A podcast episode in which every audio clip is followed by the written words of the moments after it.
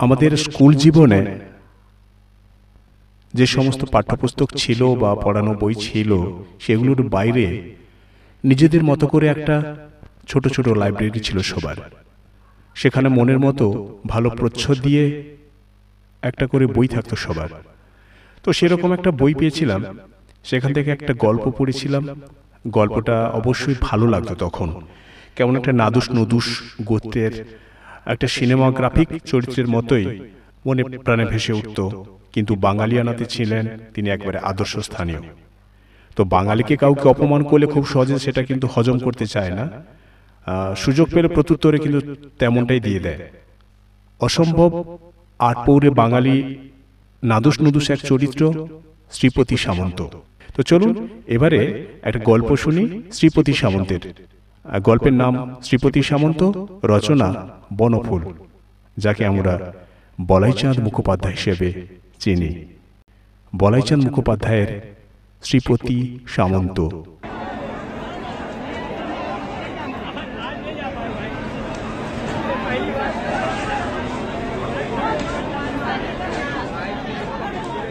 ট্রেনে অসম্ভব ভিড়। তিল ধারণের স্থান হয়তো আছে। কিন্তু মনুষ্য ধারণের সত্যই স্থানাভাব।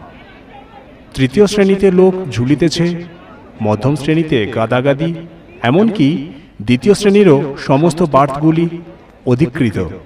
কেবল প্রথম শ্রেণীটি খালি বলা চলে। সেখানেও সাহাবি পোশাক পরিহিত একটি ভদ্রলোক বসে আছেন। একটি স্টেশনে গাড়ি থামিয়াছে।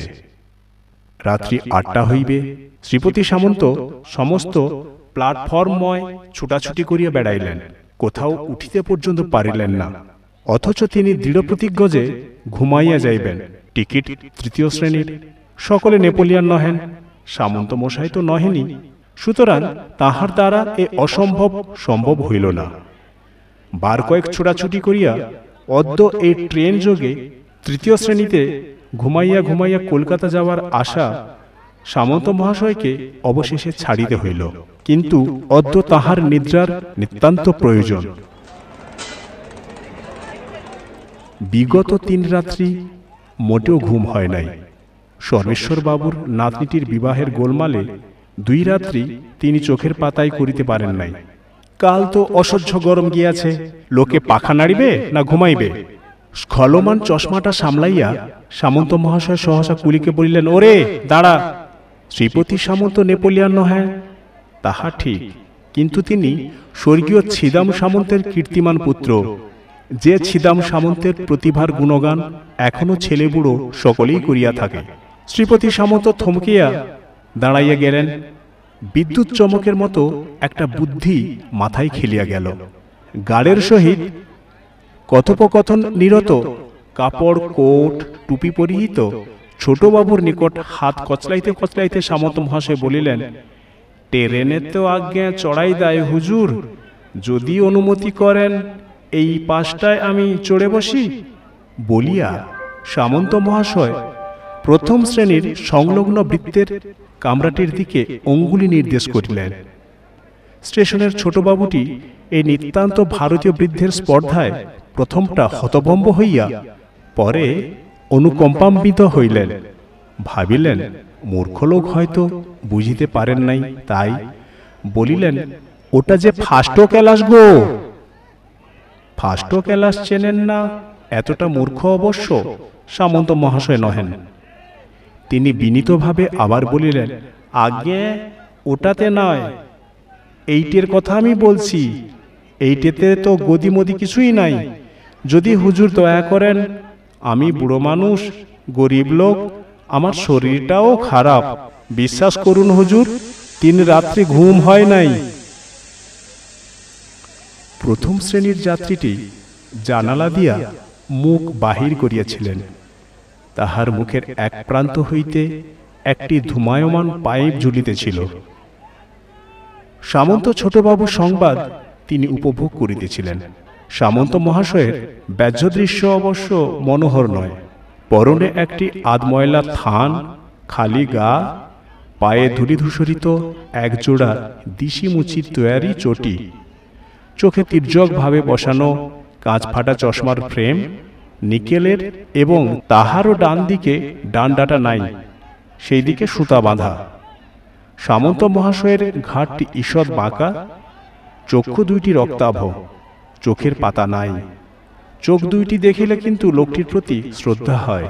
লোম চর্ম নির্লোম মুখখানি। বিনয়ে গদগদ।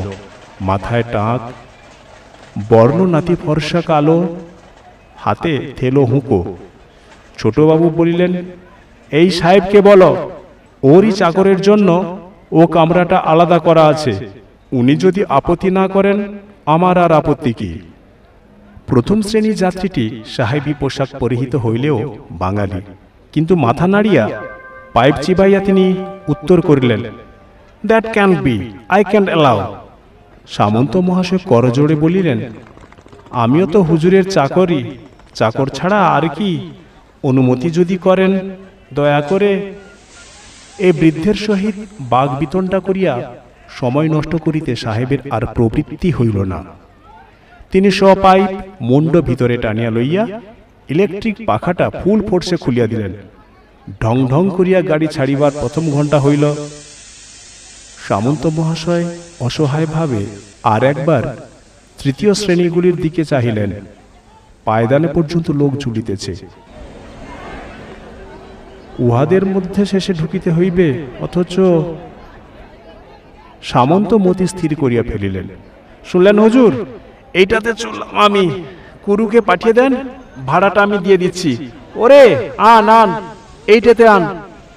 এইটাতে আন। সব। ওহে কালীকিঙ্কর শ্যামাপদ কোথায়? বাঞ্ছা ও বাঞ্ছা এইদিকে এইখানে চড়াও সব। হই হই শব্দে কালীকিঙ্কর শ্যামাপদ বাঞ্ছা। কয়েক বোঝা শাল পাতা এক বান্ডিল খালি বস্তা দুই হাঁড়ি গুড় একটা তরমুজ একটা বটি একটা ছিপ। দুইটা প্রকাণ্ড ঝুড়িতে নানাবিধ ছোট বড় মোচকা ও পুটুলি ও এক টন ঘি সমেত সামন্ত মহাশয়কে ফার্স্ট ক্লাসেই তুলিয়া দিল। কালীকিঙ্কর শ্যামাপদ পদধূলি লইয়া নামিয়া গেল।